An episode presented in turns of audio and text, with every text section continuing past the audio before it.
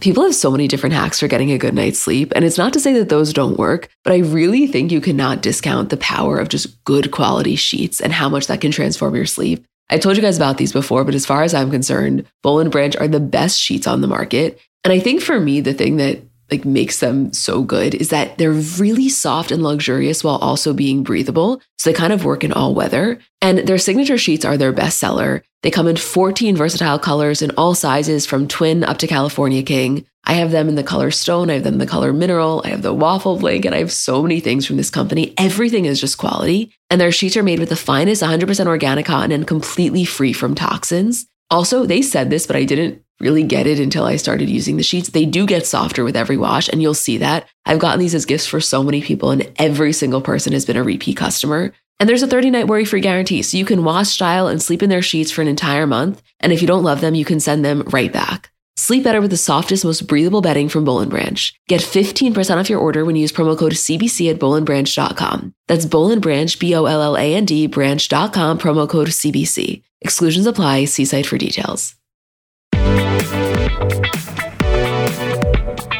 Hi, guys. I'm Emma. I'm Julie. And welcome back to another episode of our Kardashian bonus show. Hey, Jewel. I am. Season five, episode one. How are you feeling about this? I feel amazing. I mean, there really is an art to watching the show and going in the right order of the seasons, including all of the spinoffs. Something that I've really enjoyed is recently it's been on TikTok a lot where people are watching some of the old episodes and they're pointing out, you know, specific moments. And a lot of those clips go viral and people are saying, Oh my God, I forgot about that.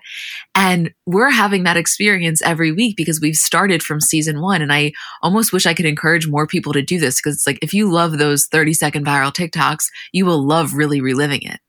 I know. Well, it's a double edged sword though, because sometimes I'm so thrilled to be li- reliving it. And then sometimes they do things where I'm like, I wish I could have just forgotten about that. I guess I mean specifically Scott, but all of them. Like sometimes in the way they speak to Kris and sometimes in the way they speak to each other, I'm like, I wish I didn't have to view you like that because it's so fresh in my mind.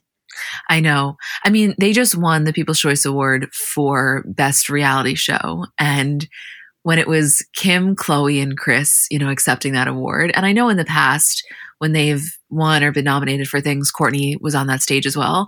But when I was looking at the three of them, I was thinking, this to me, and this may be a controversial opinion because I know a lot of people also include Kourtney. those to me are really the core of the show.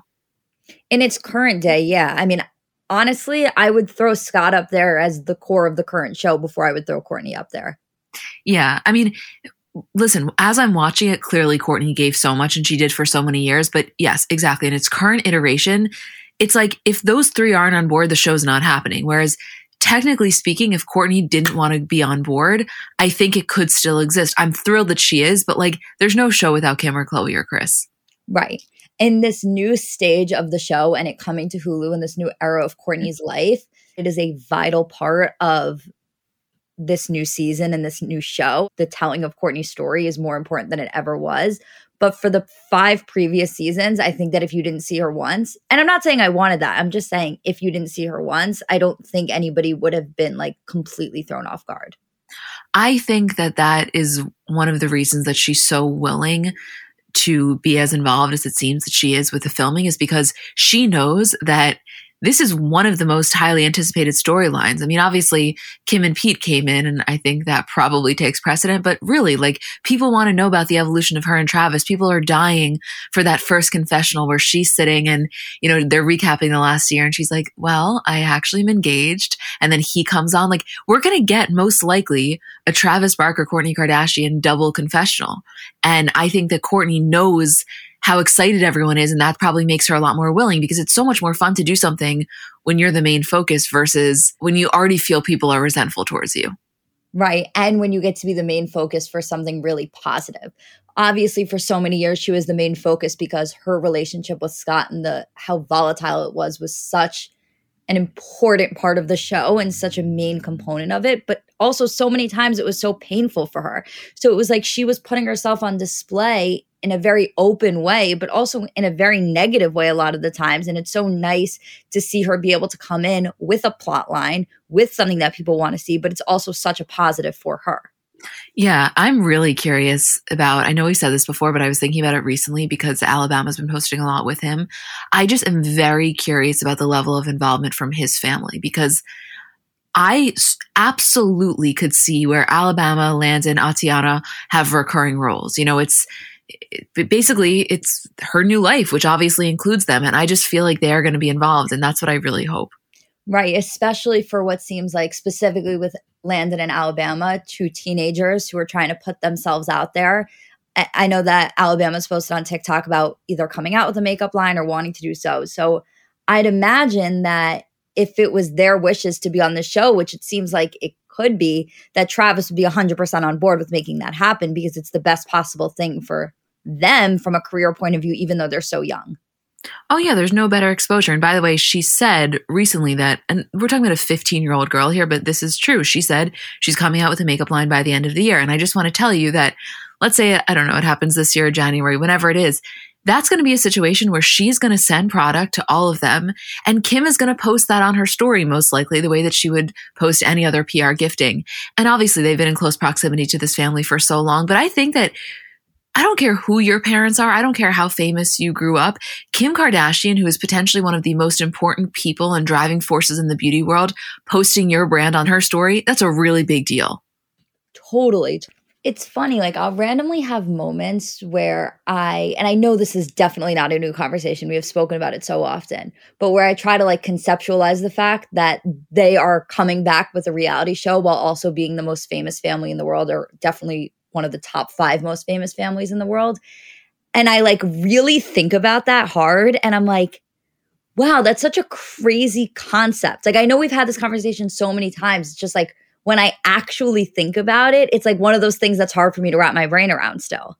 Completely. And I know that's something we speak about a lot, but also it really has me thinking, you know, I would love to talk to Kris about how they view the show in terms of how much they need it for the growth of all of their individual careers because realistically they could stop right now and money would never be an issue for the rest of their lives and for generations to come. They have amassed enough of a fortune that it would be okay.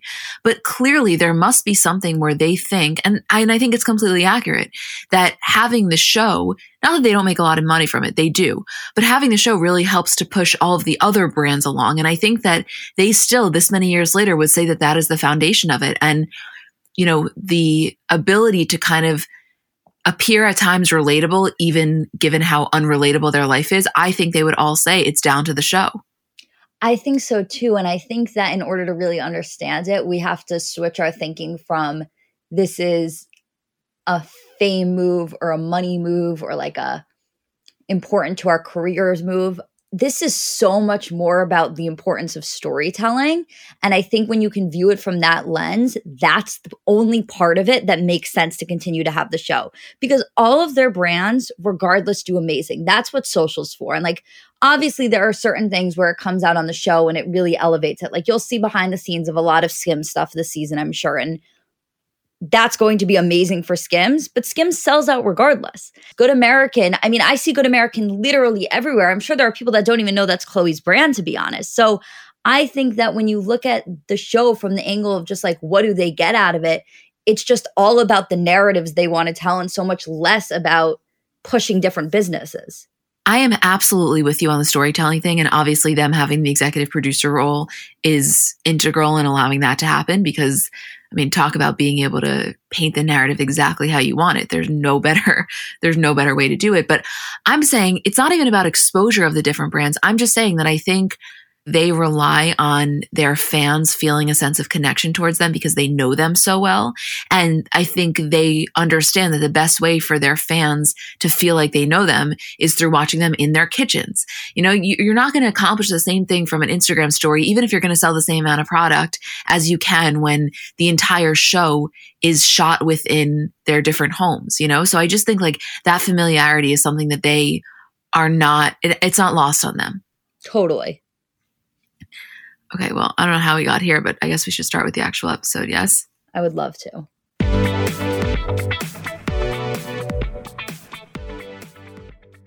So, Mother's Day is coming up, and I know sometimes it can be difficult figuring out what to get your mom because realistically, no gift is going to do justice for how much you love and appreciate her. But I'm sure you've done the classic, you know, bathrobe, candle, sweaters, gift cards. If you're looking to mix it up, I want to tell you about Aura Frames. So they were named the best digital photo frame by Wirecutter. And it's just the kind of gift that is guaranteed to bring joy because realistically, there's nothing our parents love more than seeing us. So for them to be able to see more of us, even if you don't live close by, like that is probably the best gift you could give a parent.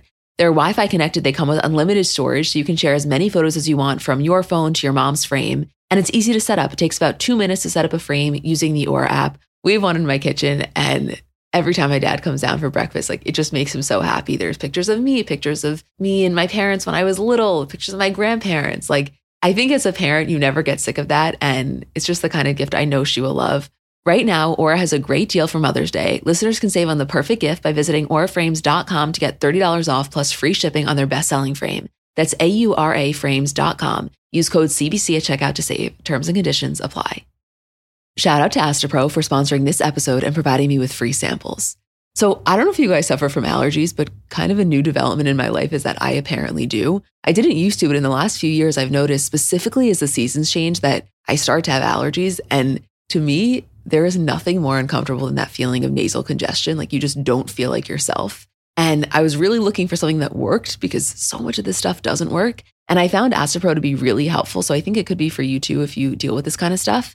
So Astepro is a first of its kind nasal allergy spray. It's the fastest 24 hour over the counter allergy spray, and it starts working in 30 minutes while other allergy sprays take hours. Astepro is the first and only 24 hour steroid free allergy spray.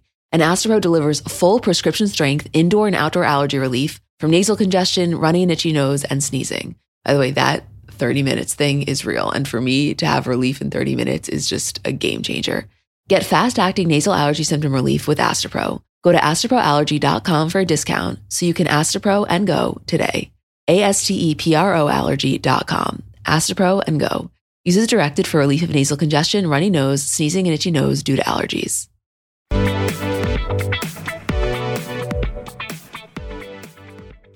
So, season five, episode one, we start out in Kris's old house, and Caitlyn is telling Kendall and Kylie that she broke her wedding ring and she hadn't had it off in 19 and a half years before that. And so now that she got it back, she thinks that they should do kind of like a small vow renewal.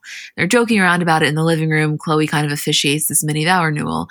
But, uh, you know, it's one thing to say, like, oh, look at how happy of a couple they were back then. And obviously in real time, they're divorced. But it's so much deeper than that when you're talking about Kris and Caitlyn because after certain things came out, whether it was interviews or books, you really got a much better sense of how they felt about one another during the marriage as well. Like, I'm not saying that they hated each other at this point. I definitely don't think they did yet. But you do start to think what else was going on in these moments that seemed so happy. Right. Well, the thing is, I think we're about to start to get into when things sort of go downhill for them in their marriage. And a lot of that was a result of the fame in the TV show. I think Caitlyn signed up for this life, but wasn't exactly sure what it was going to become. And it kind of snowballed into something that was way more than anybody expected, obviously, but specifically for her. And I think that caused so much tension in their relationship. At this point in the show, what I think you've seen up until then is them having kind of normal marital issues. Obviously, the root of those problems are not normal because they're so based in fame and what they're doing at this point in their lives. But, you know, it's little tiffs and they get into little fights and they always make up. But what's going to happen from here on out is you're going to start to get into those points in the seasons where, like, the fights aren't just these little things that they have. It starts to become deeper and deeper, and you really chip away at the pain at all of this marriage. But this little cute little vow renewal thing, the reason that I think that it was such like an important scene is because they were still at the place where they never thought they were going to get divorced. Yes. And I also think that even at this point, when they were clearly very successful, you know, and they've become far more famous than they were in season one, I still do not think that Kris had conceptualized just how big it was going to get. And so if Caitlyn was already struggling with this level of celebrity and everything that came with it, you know, just buckle up because what it was about to be like, I think the other thing, in addition to like all of the other issues, was it was almost as if Caitlyn fundamentally opposed to the way in which Kris wanted to build the family, like business wise. And that is so unsustainable for both parties because then Kris feels like she's being judged for what she thinks is the best decision. And Caitlyn feels really resentful that her family is now becoming so kind of commercialized. Right, exactly. And it's yeah. interesting, obviously, when you really think about it, because you think about the trajectory of Caitlyn's career and how commercialized she was for a period of time there. And she was one of the most famous people in the entire world um, at one point. So for her to kind of experience this new fame that was even more than what she ever experienced is a fascinating thing to watch happen because I think in Caitlyn's mind, it was like, okay, we'll do this reality show. No matter how big we get, we'll never be bigger than I was. And then they far surpass that. Yeah, it's it's a it's a wild concept when you really think about it. Extremely. So next scene, Khloé, Kourtney, Mason, Kris, and Caitlyn. And Kourtney saying in her confessional, ever since Scott and I got back from Miami, we probably see each other every couple of days. I think it's important that Scott sees Mason whenever he wants. He's definitely been making some great steps towards bettering himself, and he's been sober since Miami. And so we find out here that Kourtney sold her condo and she moved in with Khloé. So there's plenty of people to help out with Mason. It's Khloé, Lamar, and Rob. They're all living there, and Scott's living separately. And not that this is at all so dissimilar from the Kourtney and Khloé Take Miami season two, but you still see that Khloé at this point pretty much wants nothing to do with Scott. This episode I thought was kind of more extreme than the others because obviously we've seen Khloé act more irrationally, but this one was irrational towards Mason, and that's why it was so much more difficult than previous ones. Khloé in her confessional says, Scott's messed up consistently. Literally, it's like a merry-go-round. It happens every four to six months, so if anyone thinks I'm being a little harsh and a little aggressive, please spend a day in my shoes and maybe you'll feel the exact same way. Kris says, We're supposed to accept who he is and these outbursts and things that happen, and then it's our turn to have a moment. He gets to walk away. I mean, why are we supposed to put up with this and not walk away? Caitlyn says, In the big picture, when you're dating somebody, it's as good as the relationship will ever get. You get married to him, it's only going to make it more difficult because now you got a contract. So their tune has not changed, but for Khloé specifically, because she, you know, had to deal with him in Miami and she was living with him previously at the condo as well. I think she feels like, you know what? Do whatever the fuck you want. You're no longer going to inconvenience my day to day life. You know what was really interesting about this was Khloé kind of addressing the viewers rather than her family in the in the confessional in the sense of like it was almost the first time where they really acknowledged that the fans of the show had these really harsh opinions and it probably was coinciding with the rise of social media and so they're all in this one place where chloe's probably seeing them and people saying like you're too harsh on Scott all of these opinions being shared and I think this was the first time where on the show they acknowledged that like you know these aren't just familial issues that we're solving. I now also have to account for the fact that I'm coming off on a certain way on TV which by the way is such a strange concept for me to try to wrap my head around. I know that it's something that anybody that does reality television has to come to terms with. But I can't imagine what that must have been like, kind of the first realization of this. And you're right. I'm not saying it was the first, but it was definitely in the beginning. Yeah, it was one of the first. I mean, it may not have been the first acknowledgement of the audience, but it felt like the first acknowledgement of like, I handle my family problems in a certain way. I see what you guys are saying about it, but it cannot change the fact of how I'm going to go about this. Right. Which is, you know, very Khloé. I mean, I'm not saying that there's anything wrong with it, but I do find that that is very on brand to how she used to handle things. Right. And it's on brand for her to be the one to call that out, to acknowledge other people's opinions. Whereas I think with Kourtney, if people were online saying, like, no, you have to give Scott a second chance, like, you have to be better to him, she wouldn't give a fuck. She wouldn't even acknowledge it.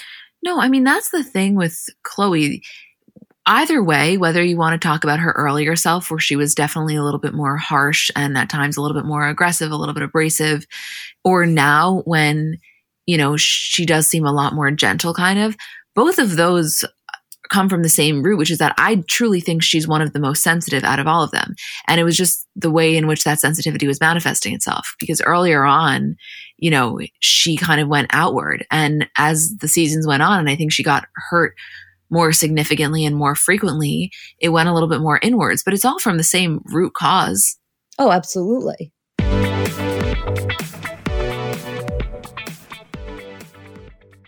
Okay, so I want to talk cookware for a second because I haven't told you guys about this company and I recently tried their products and I fully understand the hype now. So they're called Great Jones and they make really high quality, thoughtfully designed cookware that also happens to be beautiful. Like I know it's kind of a weird way to describe cookware, but you'll see what I mean when you go on the website. In terms of colors, they have your classic black and white, but they also have pinks, greens, yellows, blues, just like really vibrant, fun colors. And everything is non toxic. So they have, you know, Dutch ovens, ceramic dishes, non-stick sheet pans. Everything is non-toxic to me. That's huge. And okay, we all know, like, I'm not the biggest cook, but I have my staples. And I got originally from them the Fry family, which is the eight and 10 inch ceramic nonstick pans. And they're just great. I got them in the white because that matches the best with my kitchen. I love cooking on them. And I also, I know again, it sounds kind of weird, but I love the way they look in my kitchen. And the thing is, once you get these, you're going to want to get them for your friends. So they make incredible gifts for weddings, housewarming parties, birthdays, whatever occasion you need. It's a great gift. Upgrade your kitchen and replace those old rusted hand-me-downs with bold, beautiful, long-lasting pieces from Great Jones. Get started today at greatjones.com and get an extra 15% off your first order with promo code CBC. That's greatjones.com promo code CBC. 50 high school senior girls descend on Mobile, Alabama every summer to compete for a massive cash prize. It isn't Survivor, it's one of America's most lucrative scholarship competitions for teen girls. It's been around for seven decades. Now you'll hear what took place behind the scenes. From Pineapple Street Studios and Wondery comes The Competition. Host Shima Oliaee was Nevada's contestant 20 years ago. Now she's returning as a judge to find out what two weeks with 50 of the country's most ambitious teens can tell us about girlhood in America. What happens when the competitors are thrown into the deep end with the best and brightest? And how does surviving the competition prepare them for everything that comes after? Follow the competition on the Wondery app or wherever you get your podcasts. You can binge all episodes of the competition early and ad free right now by joining Wondery Plus.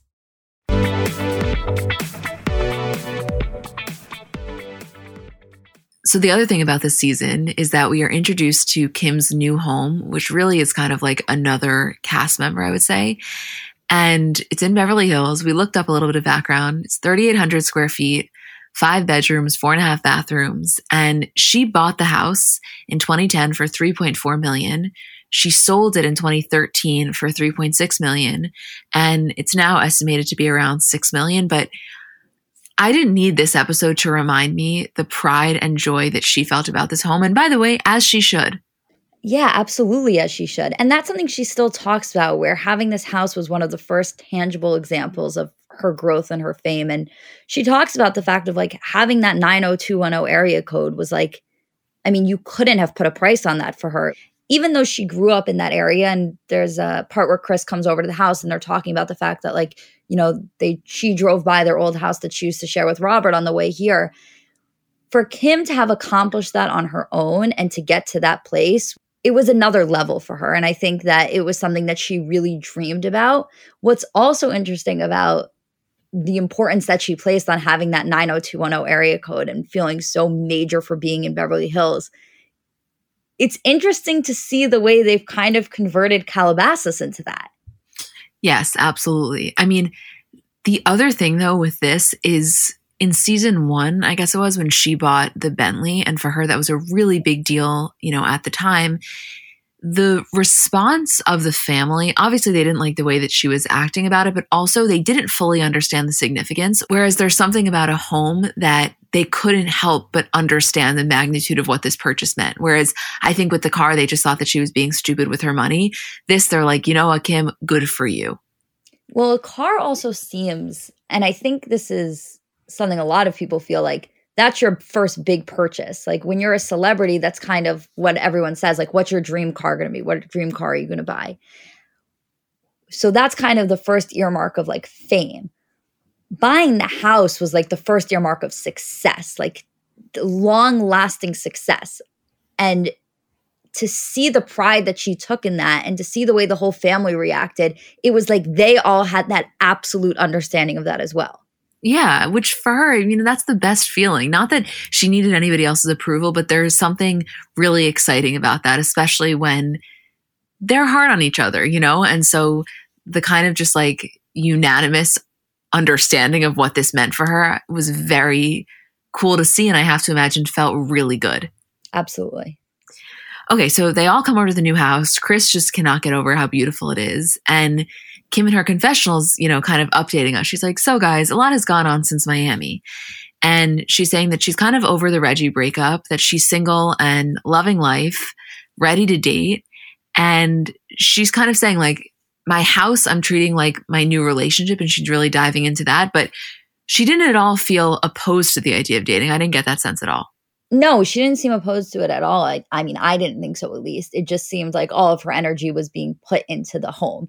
And this is kind of something that we spoke about with Khloé in the past, where we've spoken about the way she cleans and the way she keeps her home and how it's kind of like that one area of control she really has. And Kim was exhibiting so much of that same behavior in this episode in terms of the amount she was pouring into making this house a home or what she considered a home to be. What was funny about that though is because when they all come over and, you know, Kim's like a little bit anal with nobody sitting on the furniture, not getting crumbs anywhere.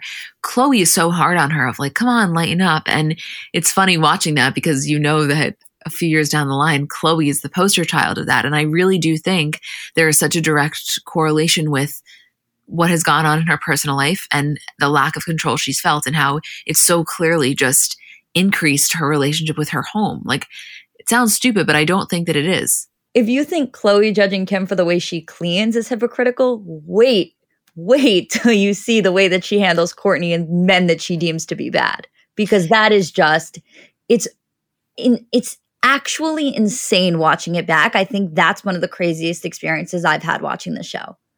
I know. And I really think it just goes to show the point of you never know how you're going to react until you're in the situation about anything in life.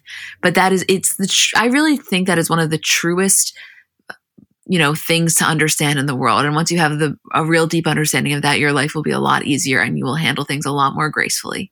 Oh, absolutely. But there is also a certain point where I think it would be helpful to her current self to sit down and watch the way her past self reacted to things and thought about Kourtney and Scott because obviously so much of it she would look back on and be like, "Oh my god, I was so dramatic. I was so over the top. That's not how you should have handled it." But I think for her to see the amount of respect she had for herself in order to then pass that respect on to want Kourtney to have it for herself would be really helpful for her, I think, in this day and age. Well, it's almost a real life exercise of what therapists will say to you of like, would you say that to your child? Would you say that to your sister? Would you say that to a friend that was struggling? And it's like, no, of course I wouldn't. It's like, okay, well, then why would you say that to yourself? This is the exact same type of situation. Would you ever let a guy that your sister was dating get away with this bullshit? It's like, no, absolutely. So then, you know, and I don't know how she would react because I'll tell you one thing, that's not an easy thing to do because I have to imagine there would be a lot of, um, I, I hate to use this word because I don't ever want her to feel embarrassment or shame. But I do think that it could come from watching something like this because you're almost watching the deterioration of your self respect. Like, in a way, I, that sounded harsh, but I, I kind of feel like that's how she may feel watching some of these episodes. Is that too harsh to say? No, I don't. I mean, it's definitely harsh, but I don't think it's too harsh to say. And I don't think it's too harsh to not be the reality of the situation because it is it's what we've observed and obviously there's always a difference like you said in terms of what you expect for yourself or what you want for yourself versus what you want for the people that you love and you tend to be so much more protective of the people you love than yourself just because it's easier to do that and i think that with chloe there's so much i'm sure obviously i don't have the intimate details of what the thought process in her mind was but there's probably been so much rationalization in terms of her relationship and her relationship with Tristan and how she co-parents how she is in a relationship. Like i think that for her to watch in retrospect the expectations that she had at a young age of what a relationship was supposed to be like i th- could understand that being somewhat of an embarrassment thing of how did I get from point A having such a clear view of a situation to point B where it's everything's so blurry and fuzzy and messed up right now. Right. And the other thing about this is that it's really easy for people to, or not really easy, but if you're comparing the two, it's far easier typically for people to remember like specific experiences or like an event that happened. And sometimes it's a lot harder for them to actually get in touch with how they felt about that. Like, what was my exact thought process while this was going on? You know, you're not, you, your mind can play tricks on you and you can start to over the years morph that into what you thought you were thinking.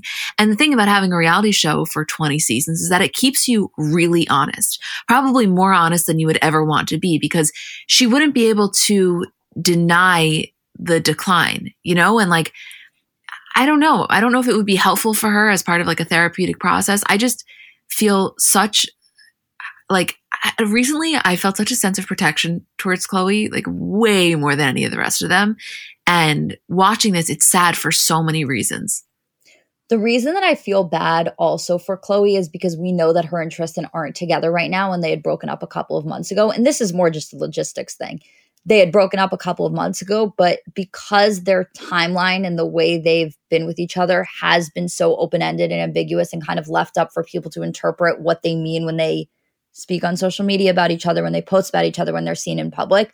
There are so many things on the internet running with the idea of them still being together or them still having some sort of a relationship like that.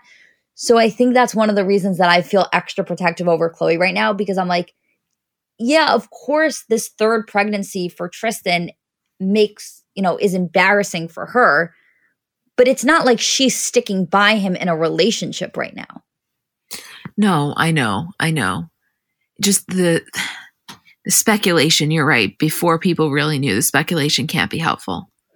Right, which I guess is on her because she could easily clear up the air. She could easily tweet out and be like, listen, here's my exact timeline. Here's what me and Tristan did. Like, and not that she owes anybody that explanation, obviously, but if it was getting to the point where it was like, okay, things are getting really twisted, and the way I am in relationships and the respect I have for myself is getting twisted, let me explain this. But then on the other hand, I think that you would still have that reaction of like, Khloé, he cheated on you twice and you still got back together with him. This third time, you know, clarifying a timeline here isn't doing anything for us. I don't know. This whole thing is making me really sad. I think there was something about, oh, I know why I'm feeling like this. Is it the tweet? Yeah. This happened yesterday or a few days ago. Let me just read it for you guys. This is completely unrelated to the episode, but I'm just realizing this is why. So somebody tweets while watching the People's Choice Awards, okay, who saw that I don't care sort of look on Khloé when Halle Berry was on stage? Not cool, man. And someone responds, no shade, but she's jealous, insecure, has no talent like a Halle Berry, and I sure hope she gets some therapy for her body dysmorphia and insecurity where she has to constantly be playing with her hair. By the way, like, so mean so mean. And Khloé responds, That's disappointing. My face gave that expression. Halle Berry is such a force, absolutely stunning and beyond talented. To be honest, I'm barely in my own body right now. Please don't read into anything. Also, please don't tear me apart because you assume something. Oh. I know. The barely in my body right now was just a lot for me to think about. It's just so sad. Like, I- I'm sorry. I, you know, and I know a lot of people feel like, well, she put herself in this situation and yeah, factually she did. I still feel bad. I don't like, I don't think you have to punish somebody by removing your compassion just because technically they allowed the person back in. Like what kind of what kind of setup is that? Well, to me, the thing that's really sad is the fact that she took him back. Right, not the thing that's going to make you remove the compassion from the situation. Like, yes, can you look back and say that was the wrong move? Absolutely, but it's it still sucks. Like, I, I don't know. Right, like it sucks so much that this happened to you after you took him back twice it sucks so much more that you felt the need to take him back twice. Yeah, it's just, she just deserves so much more. And that will happen anyway.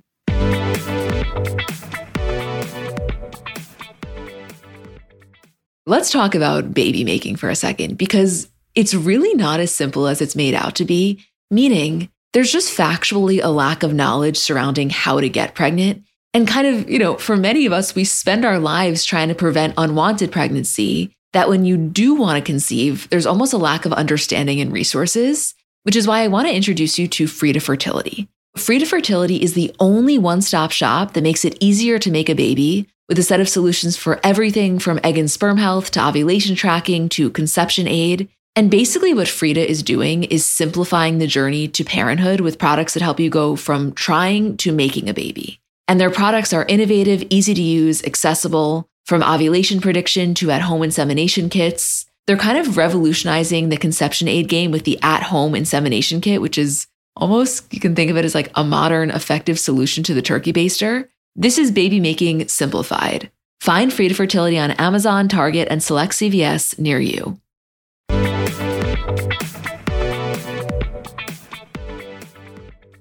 So next scene, Kourtney and Scott are in therapy, and Kourtney's saying in her confessional that they've been going a few times a week, and you know she feels like they're kind of heading in the right direction. And she's saying how Scott used to have a relationship with Rob and Khloé, and he no longer does, and Kourtney feels like she's living three separate lives.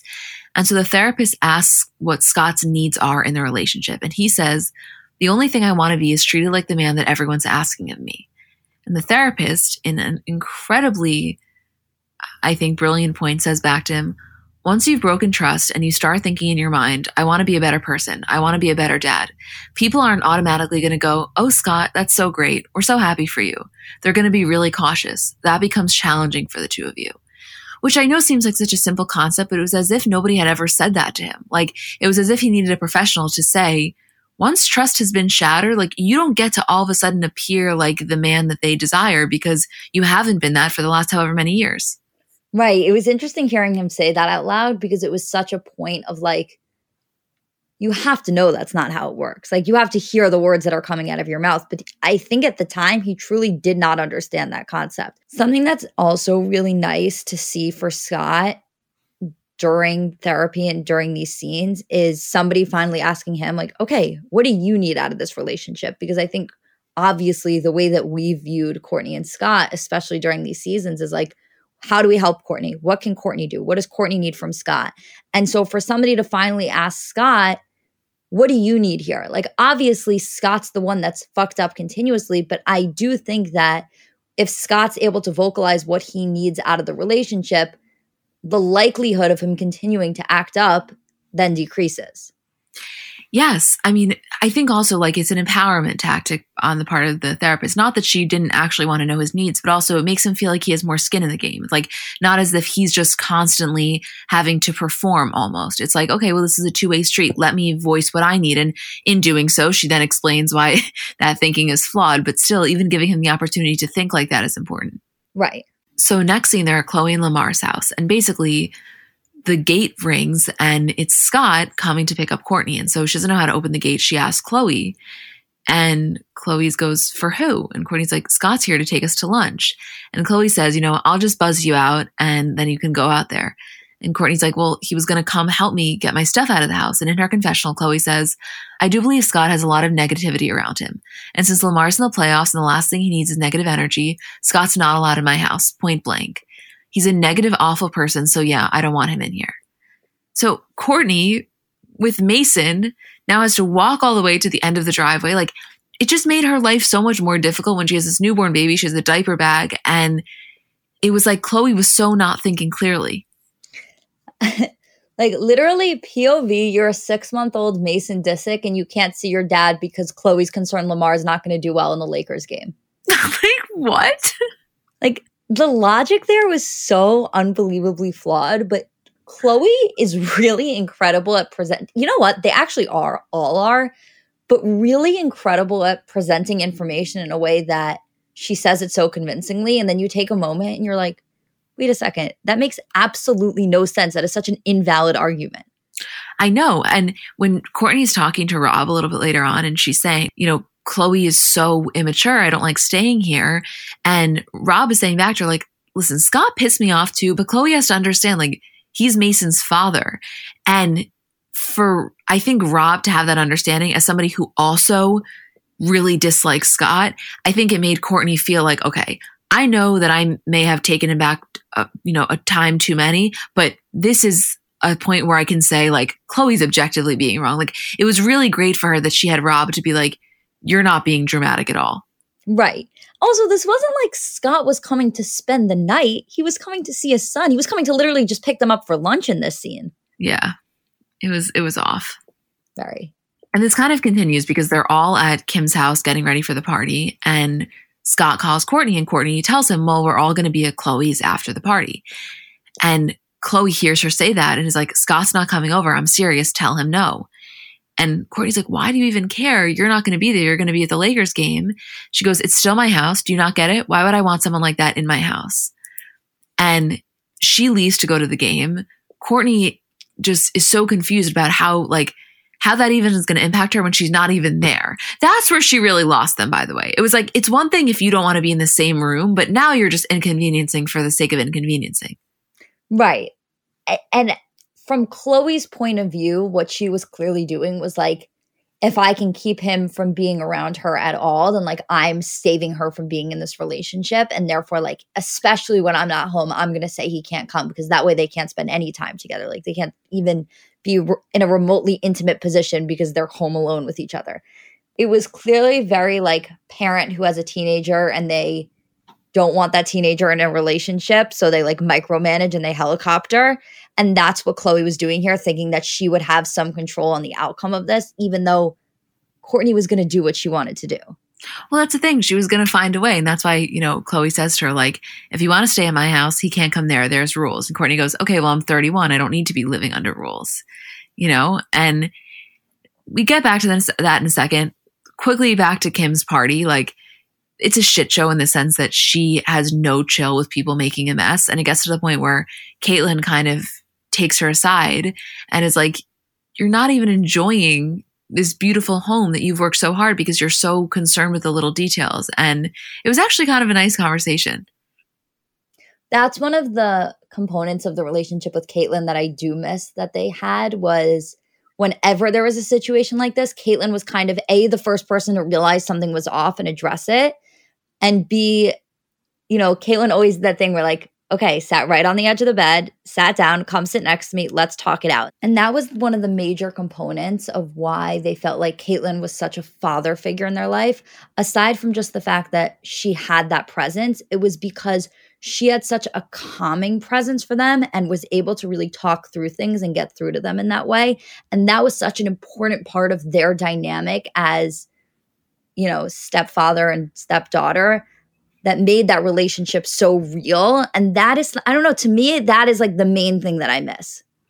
Me too. And as a total side to that point, you know, Kim, I think since the robbery speaks a lot about how, of course, she still likes material items, clearly, but she's like, I don't get as freaked out as you would think, like if my kids draw on the wall, for example. Whereas Khloé, like she would totally lose it over that. And it's not because one is more expensive than the other, just she had a mindset shift.